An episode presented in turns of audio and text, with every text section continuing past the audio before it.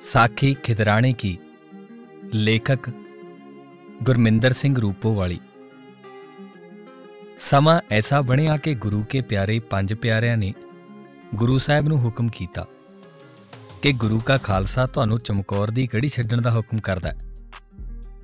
ਇਹ ਐਸੀ ਅਨੋਖੀ ਸਾਖੀ ਸੀ ਜਿਸ ਵਿੱਚ ਗੁਰੂ ਸਿੱਖ ਤੇ ਸਿੱਖ ਗੁਰੂ ਦਾ ਰੂਪ ਧਾਰਨ ਕਰਕੇ ਇਸ ਸਾਰੀ ਘਟਨਾ ਨੂੰ ਸਰਦਾਰ ਕਰਤਾਰ ਸਿੰਘ ਬਲਗਣ ਖੂਬਸੂਰਤ ਸਤਰਾਂ ਵਿੱਚ ਪੇਸ਼ ਕਰਦਾ ਹੈ।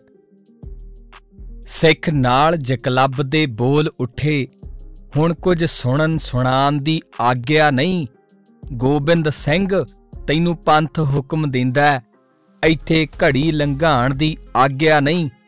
ਤੂੰ ਹੈ ਗੁਰੂ ਤੇ ਖਾਲਸਾ ਗੁਰੂ ਤੇਰਾ ਉਹਦਾ ਹੁਕਮ ਪਰਤਾਣ ਦੀ ਆਗਿਆ ਨਹੀਂ। ਤੇਰੀ ਅਮਾਨਤ ਹੈ ਖਾਲਸੇ ਦੀ। ਉਹਨੂੰ ਕਿਤੇ ਆਵਾਣ ਦੀ ਆਗਿਆ ਨਹੀਂ। ਛੇਤੀ ਉਠੋ ਤੇ ਕਲਗੀਆਂ ਜਿਗੇ ਲਾਹੋ। ਦੂਰ ਵੈਰੀਆਂ ਦੀ ਨਜ਼ਰੋਂ ਹਟ ਜਾਓ।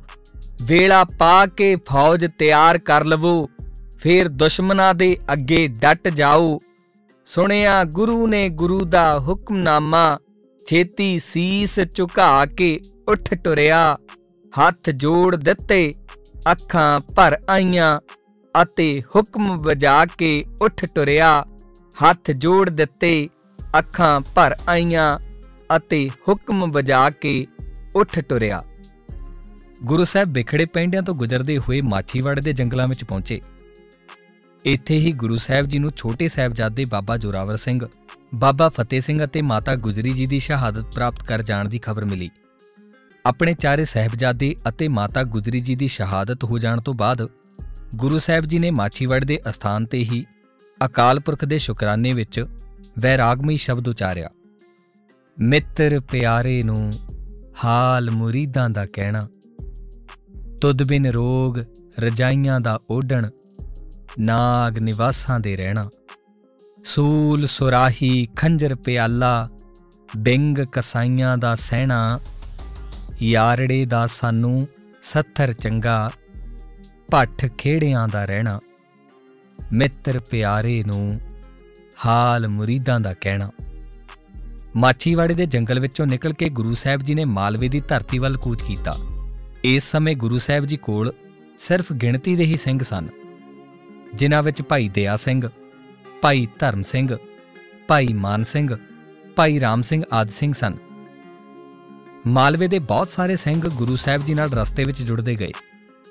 ਯੁੱਧ ਨੀਤੀ ਅਨੁਸਾਰ ਗੁਰੂ ਸਾਹਿਬ ਜੀ ਇੱਕ ਐਸੀ ਜਗ੍ਹਾ ਦੀ ਤਲਾਸ਼ ਵਿੱਚ ਸਨ, ਜਿਹੜੀ ਉੱਚੀ ਹੋਵੇ ਤੇ ਭਾਰੀ ਝਾੜੀਦਾਰ ਜੰਗਲ ਨਾਲ ਘਿਰੀ ਹੋਵੇ। ਆਪਣੀ ਇਸ ਵਿਉਂਤ ਅਨੁਸਾਰ ਗੁਰੂ ਸਾਹਿਬ ਜੀ ਖਿਦਰਾਣੇ ਦੀ ਢਾਬ ਤੇ ਪਹੁੰਚਣਾ ਚਾਹੁੰਦੇ ਸਨ। ਉਹ ਰਾਮੀਆਣਾ ਦੇ ਨੇੜੇ ਪਹੁੰਚੇ, ਜਿੱਥੇ ਸਿੰਘਾਂ ਦਾ ਇੱਕ ਜਥਾ ਗੁਰੂ ਸਾਹਿਬ ਜੀ ਨਾਲ ਰਲ ਗਿਆ। ਗੁਰੂ ਸਾਹਿਬ ਰਾਮੀਆਣਾ ਤੋਂ ਰੂਪੇਆਣਾ ਪਹੁੰਚੇ, ਜਿੱਥੋਂ ਢਾਬ ਅਜੇ ਵੀ 2 ਕੋਹ ਦੀ ਦੂਰੀ ਤੇ ਸੀ। ਇਸ ਤਰ੍ਹਾਂ ਗੁਰੂ ਸਾਹਿਬ ਜੀ ਅਨੇਕ ਵਿਖੜੇ ਮਾਰਗਾਂ ਤੋਂ ਗੁਜ਼ਰਦੇ ਹੋਏ ਖਿਦਰਾਣੇ ਦੀ ਢਾਬ ਤੇ ਪਹੁੰਚੇ। ਇੱਥੇ ਬਹੁਤ ਵੱਡਾ ਕੱਚਾ ਤਲਾਬ ਸੀ, ਜਿਸ ਦੇ ਚੌਹਾਂ ਪਾਸਿਆਂ ਤੋਂ ਮੀਂਹ ਦਾ ਪਾਣੀ ਇਕੱਠਾ ਹੋ ਜਾਂਦਾ ਸੀ। ਸਰਹੰਦ ਦੇ ਸੂਬੇਦਾਰ ਵਜ਼ੀਰ ਖਾਨ ਦੇ ਸਿਪਾਹੀ ਗੁਰੂ ਸਾਹਿਬ ਜੀ ਦਾ ਨਿਰੰਤਰ ਪਿੱਛਾ ਕਰ ਰਹੇ ਸਨ। ਗੁਰੂ ਸਾਹਿਬ ਜੀ ਇਸ ਗੱਲ ਤੋਂ ਸੁਚੇਤ ਸਨ, ਗੁਰੂ ਸਾਹਿਬ ਨੇ ਖਦਰਾਣੀ ਦੀ ਢਾਬ ਤੇ ਝਾੜੀਦਾਰ ਜੰਗਲ ਵਿੱਚ ਪੱਕਾ ਮੋਰਚਾ ਬਣਾ ਲਿਆ। ਵਜ਼ੀਰ ਖਾਨ ਦੇ ਸਿਪਾਹੀ ਵੀ ਗੁਰੂ ਜੀ ਦੀ ਭਾਲ ਵਿੱਚ ਬਹੁਤੀ ਦੂਰ ਨਹੀਂ ਸਨ। ਗੁਰੂ ਸਾਹਿਬ ਜੀ ਨੂੰ ਬੇਦਾਵਾ ਦੇ ਕੇ 40 ਸਿੰਘ ਮਹਾ ਸਿੰਘ ਦੀ ਅਗਵਾਈ ਵਿੱਚ ਜਦ ਘਰ ਪਹੁੰਚੇ, ਤਾਂ ਸਭ ਨੂੰ ਅੱਤ ਜਲੀਲ ਹੋਣਾ ਪਿਆ। ਤਾਨੇ ਮਿਹਣੇ ਸੁਣਨੇ ਪਏ।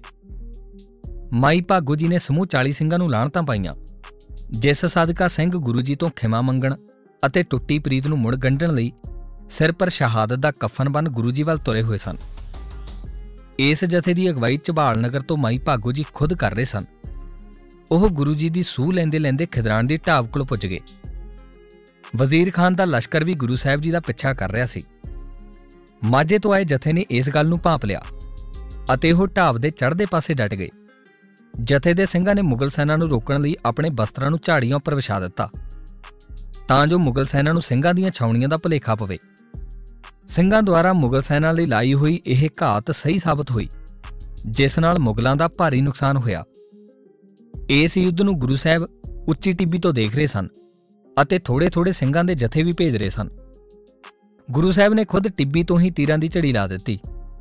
ਮੁਗਲ ਸੈਨਾ ਨੂੰ ਇਹ ਬਿਲਕੁਲ ਵੀ ਅੰਦਾਜ਼ਾ ਨਹੀਂ ਸੀ ਕਿ ਇਹ ਤੀਰ ਕਿੱਥੋਂ ਆ ਰਹੇ ਨੇ। ਉਧਰ ਮਾਈ ਭਾਗੋ ਜੀ ਦੀ ਅਗਵਾਈ ਹੇਠਾਂ ਮਾਝੇ ਤੋਂ ਆਇਆ ਸਿੰਘਾਂ ਦਾ ਜਥਾ ਮੁਗਲ ਸੈਨਾ ਨਾਲ ਪੂਰੇ ਜਾਹੋ ਜਲਾਲ ਵਿੱਚ ਜੂਝ ਰਿਹਾ ਸੀ।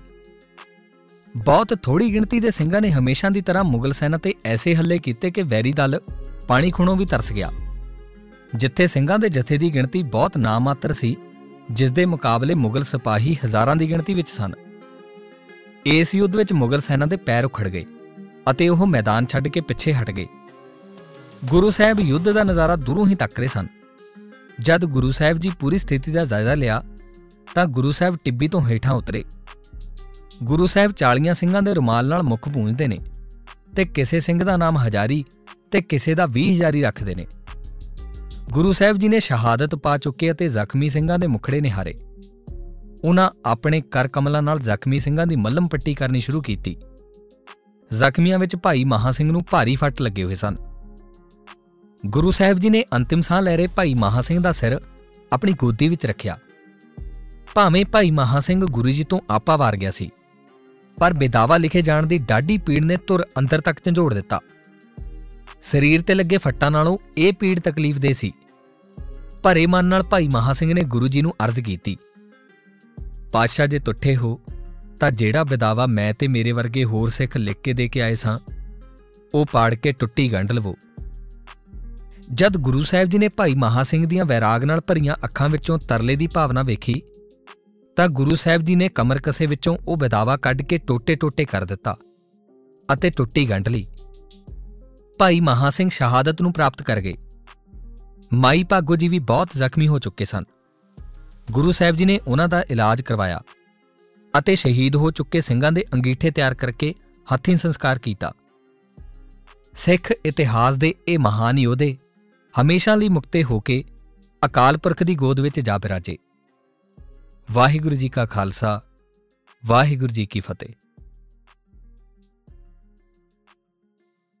ਜਾਓ ਸੁਣਿਆ ਗੁਰੂ ਨੇ ਗੁਰੂ ਦਾ ਹੁਕਮਨਾਮਾ, ਛੇਤੀ ਸੀਸ ਝੁਕਾ ਕੇ ਉੱਠ ਟੁਰਿਆ, ਹੱਥ ਜੋੜ ਦਿੱਤੇ, ਅੱਖਾਂ ਭਰ ਆਈਆਂ ਅਤੇ ਹੁਕਮ ਵਜਾ ਕੇ ਉੱਠ ਟੁਰਿਆ, ਹੱਥ ਜੋੜ ਦਿੱਤੇ, ਅੱਖਾਂ ਭਰ ਆਈਆਂ ਅਤੇ ਹੁਕਮ ਵਜਾ ਕੇ ਉੱਠ ਟੁਰਿਆ। ਗੁਰੂ ਸਾਹਿਬ ਵਿਖੜੇ ਪੈਂਡਿਆਂ ਤੋਂ ਗੁਜ਼ਰਦੇ ਹੋਏ ਮਾਛੀਵਾੜੇ ਦੇ ਜੰਗਲਾਂ ਵਿੱਚ ਪਹੁੰਚੇ। ਇੱਥੇ ਹੀ ਗੁਰੂ ਸਾਹਿਬ ਜੀ ਨੂੰ ਛੋਟੇ ਸਾਹਿਬਜ਼ਾਦੇ ਬਾਬਾ ਜੋਰਾਵਰ ਸਿੰਘ, ਬਾਬਾ ਫਤਿਹ ਸਿੰਘ ਅਤੇ ਮਾਤਾ ਗੁਜਰੀ ਜੀ ਦੀ ਸ਼ਹਾਦਤ ਪ੍ਰਾਪਤ ਕਰ ਜਾਣ ਦੀ ਖਬਰ ਮਿਲੀ। ਆਪਣੇ ਚਾਰੇ ਸਹਿਬਜ਼ਾਦੇ ਅਤੇ ਮਾਤਾ ਗੁਜਰੀ ਜੀ ਦੀ ਸ਼ਹਾਦਤ ਹੋ ਜਾਣ ਤੋਂ ਬਾਅਦ ਗੁਰੂ ਸਾਹਿਬ ਜੀ ਨੇ ਮਾਛੀਵਾੜੇ ਦੇ ਅਸਥਾਨ ਤੇ ਹੀ ਅਕਾਲ ਪੁਰਖ ਦੇ ਸ਼ੁਕਰਾਨੇ ਵਿੱਚ ਵੈਰਾਗਮਈ ਸ਼ਬਦ ਉਚਾਰਿਆ। ਮਿੱਤਰ ਪਿਆਰੇ ਨੂੰ ਹਾਲ ਮੁਰੀਦਾਂ ਦਾ ਕਹਿਣਾ, ਤੁਧ ਬਿਨ ਰੋਗ ਰਜਾਈਆਂ ਦਾ ਓਢਣ ਨਾਗ ਨਿਵਾਸਾਂ ਦੇ ਰਹਿਣਾ। ਸੂਲ ਸੁਰਾਹੀ ਖੰਜਰ ਪਿਆਲਾ, ਬਿੰਗ ਕਸਾਈਆਂ ਦਾ ਸਹਿਣਾ, ਯਾਰੜੇ ਦਾ ਸਾਨੂੰ ਸੱਥਰ ਚੰਗਾ, ਭੱਠ ਖੇੜਿਆਂ ਦਾ ਰਹਿਣਾ। ਮਿੱਤਰ ਪਿਆਰੇ ਨੂੰ ਹਾਲ ਮੁਰੀਦਾਂ ਦਾ ਕਹਿਣਾ। ਮਾਚੀਵਾੜੇ ਦੇ ਜੰਗਲ ਵਿੱਚੋਂ ਨਿਕਲ ਕੇ ਗੁਰੂ ਸਾਹਿਬ ਜੀ ਨੇ ਮਾਲਵੇ ਦੀ ਧਰਤੀ ਵੱਲ ਕੂਚ ਕੀਤਾ। ਇਸ ਸਮੇਂ ਗੁਰੂ ਸਾਹਿਬ ਜੀ ਕੋਲ ਸਿਰਫ ਗਿਣਤੀ ਦੇ ਹੀ ਸਿੰਘ ਸਨ। ਜਿਨ੍ਹਾਂ ਵਿੱਚ ਭਾਈ ਦਇਆ ਸਿੰਘ, ਭਾਈ ਧਰਮ ਸਿੰਘ, ਭਾਈ ਮਾਨ ਸਿੰਘ, ਭਾਈ ਰਾਮ ਸਿੰਘ ਆਦਿ ਸਿੰਘ ਸਨ। ਮਾਲਵੇ ਦੇ ਬਹੁਤ ਸਾਰੇ ਸਿੰਘ ਗੁਰੂ ਸਾਹਿਬ ਜੀ ਨਾਲ ਰਸਤੇ ਵਿੱਚ ਜੁੜਦੇ ਗਏ। ਯੁੱਧ ਨੀਤੀ ਅਨੁਸਾਰ ਗੁਰੂ ਸਾਹਿਬ ਜੀ ਇੱਕ ਐਸੀ ਜਗ੍ਹਾ ਦੀ ਤਲਾਸ਼ ਵਿੱਚ ਸਨ, ਜਿਹੜੀ ਉੱਚੀ ਹੋਵੇ ਤੇ ਭਾਰੀ ਝਾੜੀਦਾਰ ਜੰਗਲ ਨਾਲ ਘਿਰੀ ਹੋਵੇ। ਆਪਣੀ ਇਸ ਵਿਉਂਤ ਅਨੁਸਾਰ ਗੁਰੂ ਸਾਹਿਬ ਜੀ ਖਦਰਾਣੇ ਦੀ ਢਾਬ ਤੇ ਪਹੁੰਚਣਾ ਚਾਹੁੰਦੇ ਸਨ। ਉਹ ਰਾਮੀਆਣਾ ਦੇ ਨੇੜੇ ਪਹੁੰਚੇ। ਜਿੱਥੇ ਸਿੰਘਾਂ ਦਾ ਇੱਕ ਜਥਾ ਗੁਰੂ ਸਾਹਿਬ ਜੀ ਨਾਲ ਰਲ ਗਿਆ। ਗੁਰੂ ਸਾਹਿਬ ਰਾਮੀਆਣਾ ਤੋਂ ਰੂਪੇਆਣਾ ਪਹੁੰਚੇ, ਜਿੱਥੋਂ ਢਾਬ ਅਜੇ ਵੀ 2 ਕੋਹ ਦੀ ਦੂਰੀ ਤੇ ਸੀ। ਇਸ ਤਰ੍ਹਾਂ ਗੁਰੂ ਸਾਹਿਬ ਜੀ ਅਨੇਕ ਵਿਖੜੇ ਮਾਰਗਾਂ ਤੋਂ ਗੁਜ਼ਰਦੇ ਹੋਏ ਖਿਦਰਾਣੇ ਦੀ ਢਾਬ ਤੇ ਪਹੁੰਚੇ। ਇੱਥੇ ਬਹੁਤ ਵੱਡਾ ਕੱਚਾ ਤਲਾਬ ਸੀ ਜਿਸ ਦੇ ਚੌਹਾਂ ਪਾਸਿਆਂ ਤੋਂ ਮੀਂਹ ਦਾ ਪਾਣੀ ਇਕੱਠਾ ਹੋ ਜਾਂਦਾ ਸੀ। ਸਰਹੰਦ ਦੇ ਸੂਬੇਦਾਰ ਵਜ਼ੀਰ ਖਾਨ ਦੇ ਸਿਪਾਹੀ ਗੁਰੂ ਸਾਹਿਬ ਜੀ ਦਾ ਨਿਰੰਤਰ ਪਿੱਛਾ ਕਰ ਰਹੇ ਸਨ। ਗੁਰੂ ਸਾਹਿਬ ਜੀ ਇਸ ਗੱਲ ਤੋਂ ਸੁਚੇਤ ਸਨ। ਗੁਰੂ ਸਾਹਿਬ ਨੇ ਖਦਰਾਣੀ ਦੀ ਢਾਬ ਤੇ ਝਾੜੀਦਾਰ ਜੰਗਲ ਵਿੱਚ ਪੱਕਾ ਮੋਰਚਾ ਬਣਾ ਲਿਆ। ਵਜ਼ੀਰ ਖਾਨ ਦੇ ਸਿਪਾਹੀ ਵੀ ਗੁਰੂ ਜੀ ਦੀ ਭਾਲ ਵਿੱਚ ਬਹੁਤੀ ਦੂਰ ਨਹੀਂ ਸਨ। ਗੁਰੂ ਸਾਹਿਬ ਜੀ ਨੂੰ ਬੇਦਾਵਾ ਦੇ ਕੇ 40 ਸਿੰਘ ਮਹਾ ਸਿੰਘ ਦੀ ਅਗਵਾਈ ਵਿੱਚ ਜਦ ਘਰ ਪਹੁੰਚੇ, ਤਾਂ ਸਭ ਨੂੰ ਅੱਤ ਜਲੀਲ ਹੋਣਾ ਪਿਆ। ਤਾਨੇ ਮਿਹਣੇ ਸੁਣਨੇ ਪਏ। ਮਾਈ ਭਾਗੋ ਜੀ ਨੇ ਸਮੂਹ 40 ਸਿੰਘਾਂ ਨੂੰ ਲਾਣਤਾਂ ਪਾਈਆਂ। ਜਿਸ ਸਦਕਾ ਸਿੰਘ ਗੁਰੂ ਜੀ ਤੋਂ ਖਿਮਾ ਮੰਗਣ ਅਤੇ ਟੁੱਟੀ ਪ੍ਰੀਤ ਨੂੰ ਮੁੜ ਗੰਢਣ ਲਈ ਸਿਰ ਪਰ ਸ਼ਹਾਦਤ ਦਾ ਕਫਨ ਬੰਨ ਗੁਰੂ ਜੀ ਵੱਲ ਤੁਰੇ ਹੋਏ ਸਨ। ਇਸ ਜਥੇ ਦੀ ਅਗਵਾਈ ਝਬਾਲ ਨਗਰ ਤੋਂ ਮਾਈ ਭਾਗੋ ਜੀ ਖੁਦ ਕਰ ਰਹੇ ਸਨ। ਉਹ ਗੁਰੂ ਜੀ ਦੀ ਸੂਹ ਲੈਂਦੇ ਲੈਂਦੇ ਖਿਦਰਾਣ ਦੀ ਢਾਬ ਕੋਲ ਪੁੱਜ ਗਏ। ਵਜ਼ੀਰ ਖਾਨ ਦਾ ਲਸ਼ਕਰ ਵੀ ਗੁਰੂ ਸਾਹਿਬ ਜੀ ਦਾ ਪਿੱਛਾ ਕਰ ਰਿਹਾ ਸੀ। ਮਾਝੇ ਤੋਂ ਆਏ ਜਥੇ ਨੇ ਇਸ ਗੱਲ ਨੂੰ ਭਾਂਪ ਲਿਆ ਅਤੇ ਉਹ ਢਾਬ ਦੇ ਚੜ੍ਹਦੇ ਪਾਸੇ ਡਟ ਗਏ। ਜਥੇ ਦੇ ਸਿੰਘਾਂ ਨੇ ਮੁਗਲ ਸੈਨਾ ਨੂੰ ਰੋਕਣ ਲਈ ਆਪਣੇ ਬਸਤਰਾਂ ਨੂੰ ਝਾੜੀਆਂ ਉੱਪਰ ਵਿਛਾ ਦਿੱਤਾ। ਤਾਂ ਜੋ ਮੁਗਲ ਸੈਨਾ ਨੂੰ ਸਿੰਘਾਂ ਦੀਆਂ ਛਾਉਣੀਆਂ ਦਾ ਭੁਲੇਖਾ ਪਵੇ। ਸਿੰਘਾਂ ਦੁਆਰਾ ਮੁਗਲ ਸੈਨਾ ਲਈ ਲਾਈ ਹੋਈ ਇਹ ਘਾਤ ਸਹੀ ਸਾਬਤ ਹੋਈ, ਜਿਸ ਨਾਲ ਮੁਗਲਾਂ ਦਾ ਭਾਰੀ ਨੁਕਸਾਨ ਹੋਇਆ। ਇਸ ਯੁੱਧ ਨੂੰ ਗੁਰੂ ਸਾਹਿਬ ਉੱਚੀ ਟਿੱਬੀ ਤੋਂ ਦੇਖ ਰਹੇ ਸਨ ਅਤੇ ਥੋੜੇ-ਥੋੜੇ ਸਿੰਘਾਂ ਦੇ ਜਥੇ ਵੀ ਭੇਜ ਰਹੇ ਸਨ। ਗੁਰੂ ਸਾਹਿਬ ਨੇ ਖੁਦ ਟਿੱਬੀ ਤੋਂ ਹੀ ਤੀਰਾਂ ਦੀ ਝੜੀ ਲਾ ਦਿੱਤੀ। ਮੁਗਲ ਸੈਨਾ ਨੂੰ ਇਹ ਬਿਲਕੁਲ ਵੀ ਅੰਦਾਜ਼ਾ ਨਹੀਂ ਸੀ ਕਿ ਇਹ ਤੀਰ ਕਿੱਥੋਂ ਆ ਰਹੇ ਨੇ। ਉਧਰ ਮਾਈ ਭਾਗੋ ਜੀ ਦੀ ਅਗਵਾਈ ਹੇਠਾਂ ਮਾਝੇ ਤੋਂ ਆਇਆ ਸਿੰਘਾਂ ਦਾ ਜਥਾ ਮੁਗਲ ਸੈਨਾ ਨਾਲ ਪੂਰੇ ਜਾਹੋ ਜਲਾਲ ਵਿੱਚ ਜੂਝ ਰਿਹਾ ਸੀ। ਬਹੁਤ ਥੋੜੀ ਗਿਣਤੀ ਦੇ ਸਿੰਘਾਂ ਨੇ ਹਮੇਸ਼ਾ ਦੀ ਤਰ੍ਹਾਂ ਮੁਗਲ ਸੈਨਾ ਤੇ ਐਸੇ ਹੱਲੇ ਕੀਤੇ ਕਿ ਵੈਰੀ ਦਲ ਪਾਣੀ ਖੁਣੋਂ ਵੀ ਤਰਸ ਗਿਆ। ਜਿੱਥੇ ਸਿੰਘਾਂ ਦੇ ਜਥੇ ਦੀ ਗਿਣਤੀ ਬਹੁਤ ਨਾਮਾਤਰ ਸੀ, ਜਿਸ ਦੇ ਮੁਕਾਬਲੇ ਮੁਗਲ ਸਿਪਾਹੀ ਹਜ਼ਾਰਾਂ ਦੀ ਗਿਣਤੀ ਵਿੱਚ ਸਨ।